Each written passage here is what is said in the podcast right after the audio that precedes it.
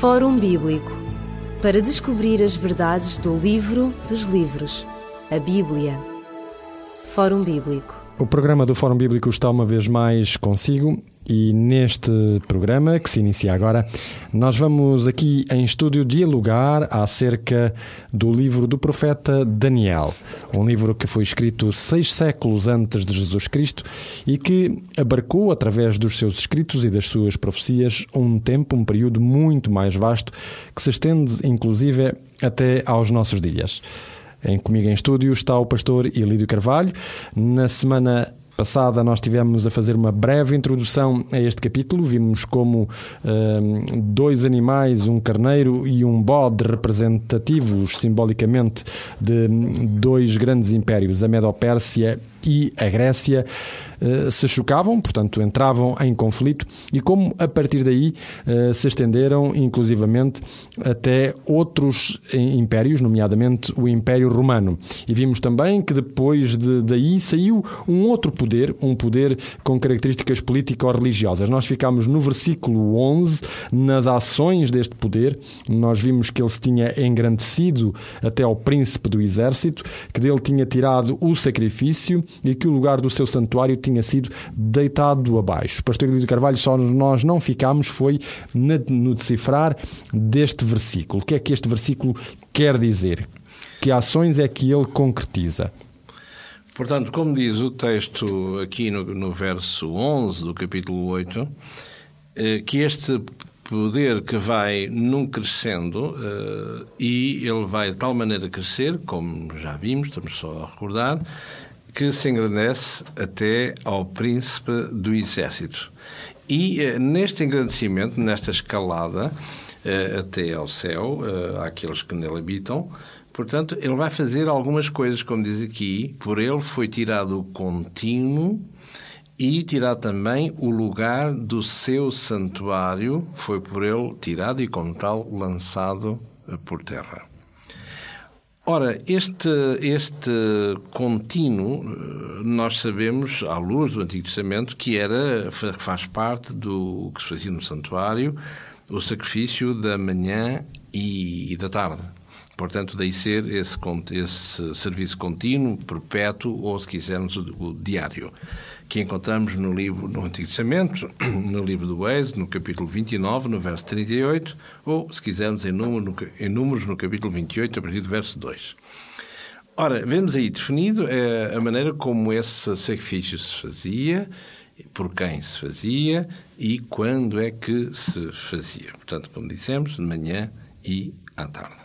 Ora, eh, este, este serviço era em favor do Israel e não só, e agora é dito aqui que este poder vai uh, atingir os céus, repito no verso 11, uh, eh, vai tirar o contínuo, portanto, no sentido uh, de que o vai deslocar para algum sítio, não é assim?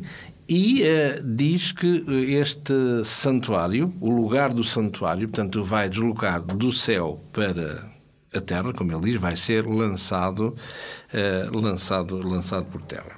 Ora, este santuário temos que ver, quando se fala em santuário, a que santuário é que se refere? Se é um santuário terrestre, se é um santuário celeste. Aqui tem apenas um problema, pastor Elídio, é que realmente o santuário em Jerusalém tinha sido destruído pelos exércitos de Nabucodonosor e não poderia, portanto, fazer referência a um santuário uh, localizado geograficamente nesta, nesta cidade, que era o único, aliás, onde o povo de Israel fazia os seus sacrifícios. É evidente, porque o, a grande, não é, não é o contexto que estamos a analisar, o grande problema de Daniel, segundo a alta crítica, é que ele escreve, ou quem quer que seja denominado com este nome de Daniel, não é alguém que escreve no sexto século, mas alguém que escreve, como se diz na forma técnica, eh, do pós-eventum. A posteriori. Exatamente. Portanto, eh, logo não há profecia nenhuma. Se estiver a escrever sobre 25 de abril em Portugal, não estou a ser profeta porque é só repetir. Já aconteceu, claro. Muito bem. Ora, estamos aqui no sexto século e ele a falar em tudo isto, este poder, que ele não sabe mal nenhum o que é, mas sabe os efeitos deste poder.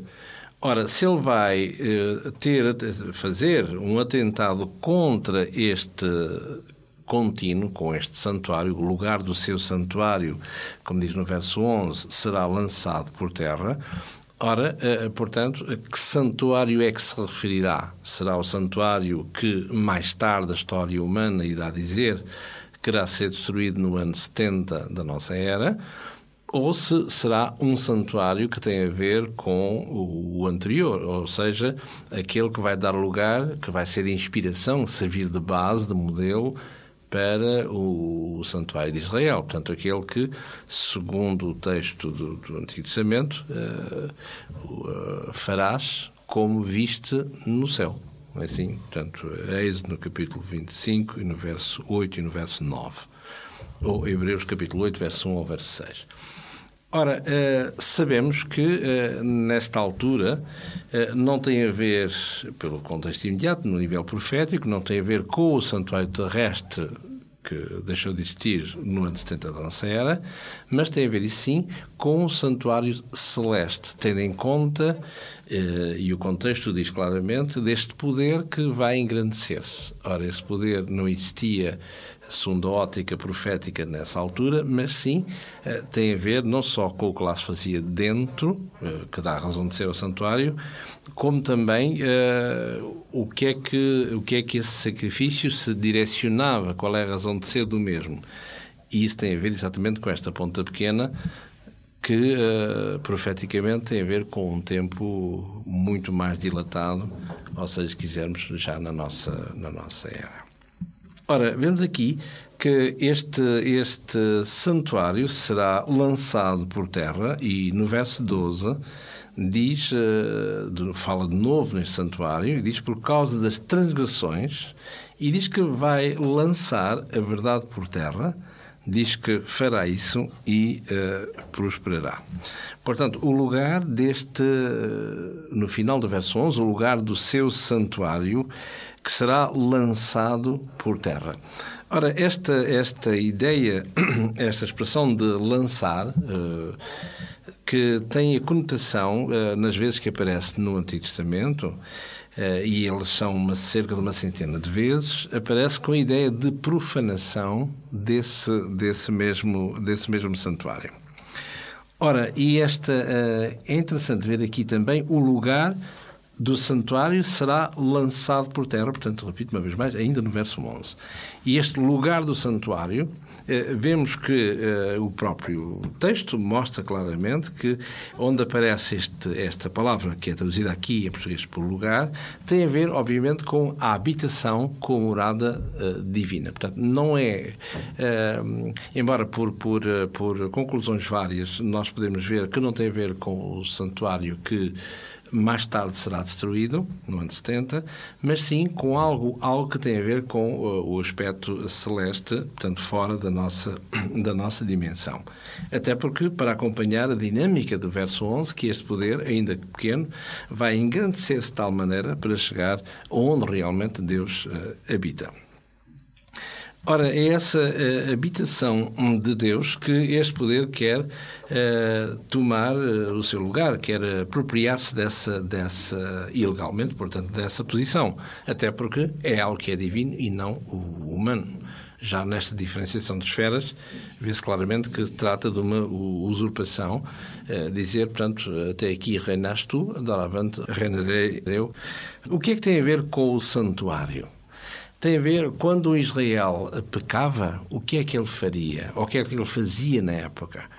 É evidente, o texto de Levítico nos mostra claramente, logo nos primeiros capítulos de Levítico, mostra claramente que o penitente tinha que levar ao santuário, levar uma, um cordeiro, que apontava, obviamente, para o Cordeiro dos Cordeiros, como mais tarde João Batista irá dizer: Eis o Cordeiro de Deus que tira o pecado do mundo, é assim, eh, no Evangelho de João, no capítulo 1, no verso 29.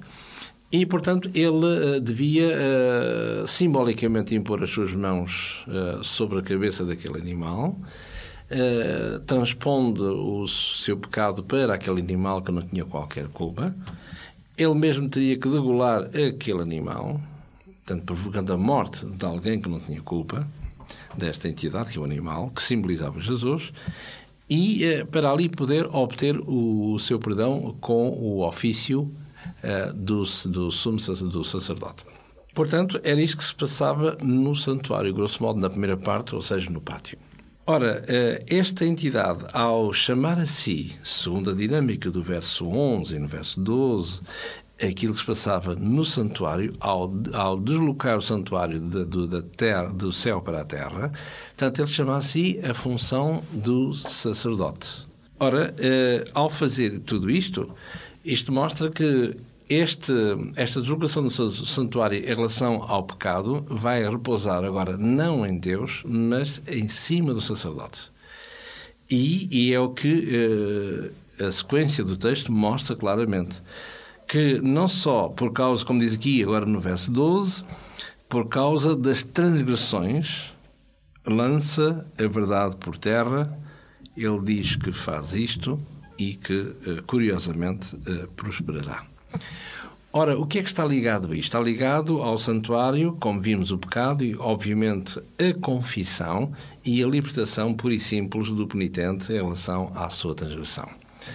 Ora, ao fazer tudo isto, o que a Igreja faz é, uma vez mais, estamos aqui numa redundância, em chamar a si este poder que é única, exclusiva, prerrogativa de Deus.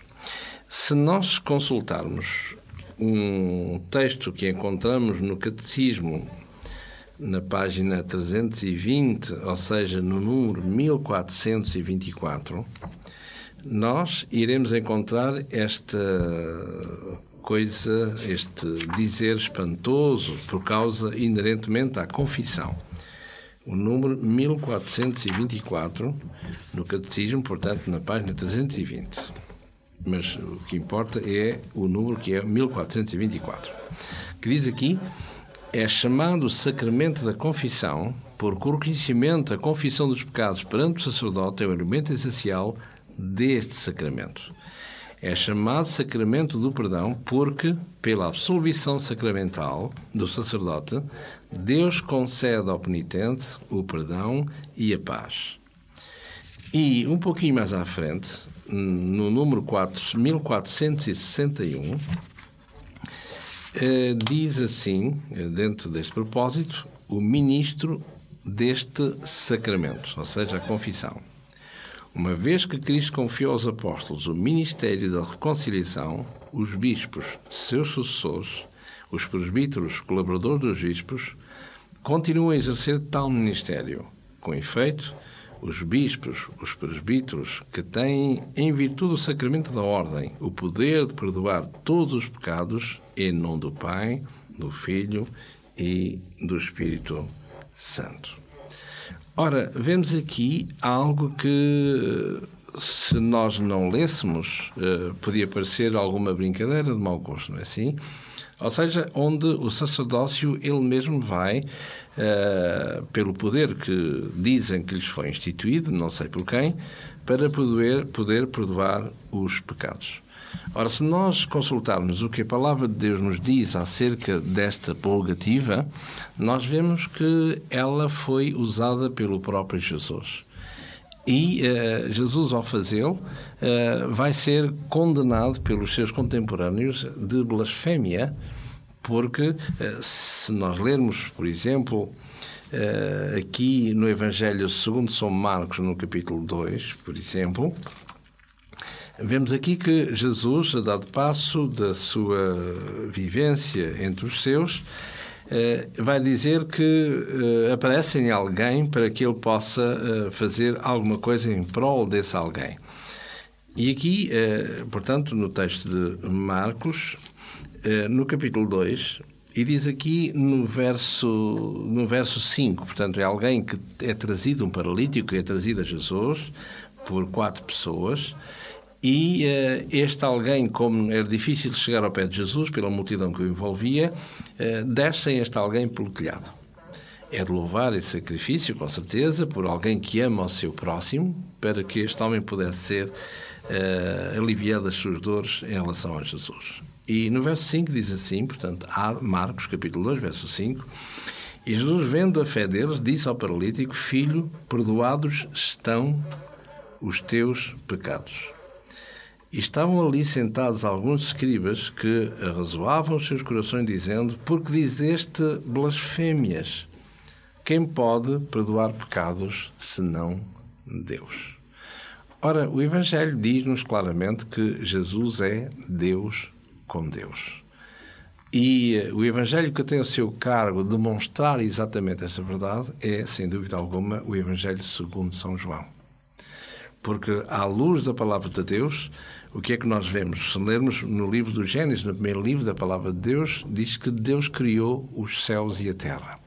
Ali, o que nós traduzimos para o nível português, que não temos outra língua, não é assim? Infelizmente, a Bíblia não é escrita na nossa língua materna, infelizmente é, é traduzido por Deus. Só que eh, no original não encontramos a palavra Deus singular, mas encontramos Deus de uma forma plural.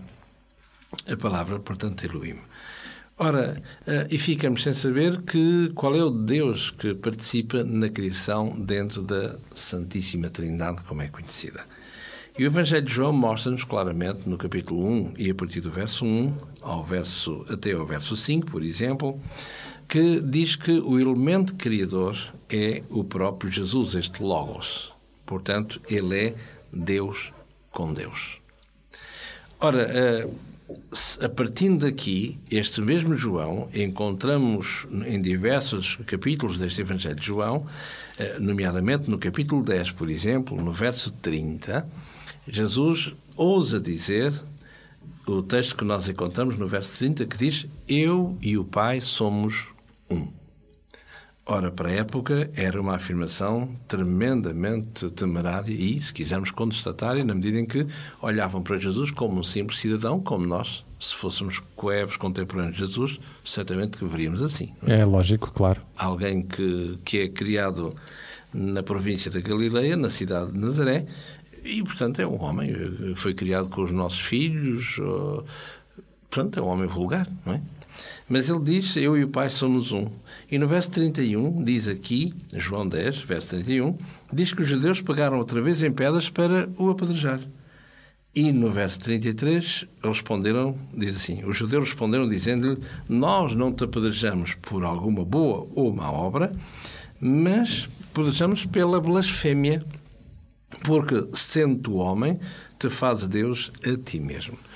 Ora, vamos aqui este texto complementar de Marcos 2, não é? Como já vimos, para mostrar que Jesus, ele mesmo se eh, considera Deus, com Deus, como vimos neste Evangelho de João. Portanto, não era nenhuma blasfémia Jesus ter dito a Marcos, meu filho, perdoados te são os teus pecados. Porque Jesus era Deus com Deus. Ora, aqui é a própria Igreja lá está, este poder pequenino que se vai insurgir ao longo do tempo, e basta ver, lermos a história medieval, para vermos claramente, sem sermos desta ou daquela igreja, vemos claramente que este poder, tem, nesse crescendo até ao zenith, até ao máximo, ao clímax, sendo considerado eh, não só Deus nesta terra, por documentação própria, como também, a nível da política, sendo um rei de reis onde punha e depunha reis e todos lhe davam uh, todo o seu enfim o seu contributo e a sua e a sua uh, diríamos, adoração, se quisermos. Portanto, nós estamos a ver que este capítulo 8 vai na mesma direção daquilo que vinha o capítulo 7, ou seja, este poder que vai levantar-se contra o príncipe do exército, que vai tirar o sacrifício diário, uh, é aquele poder político-religioso que vai durar depois pela Idade Média, ou seja,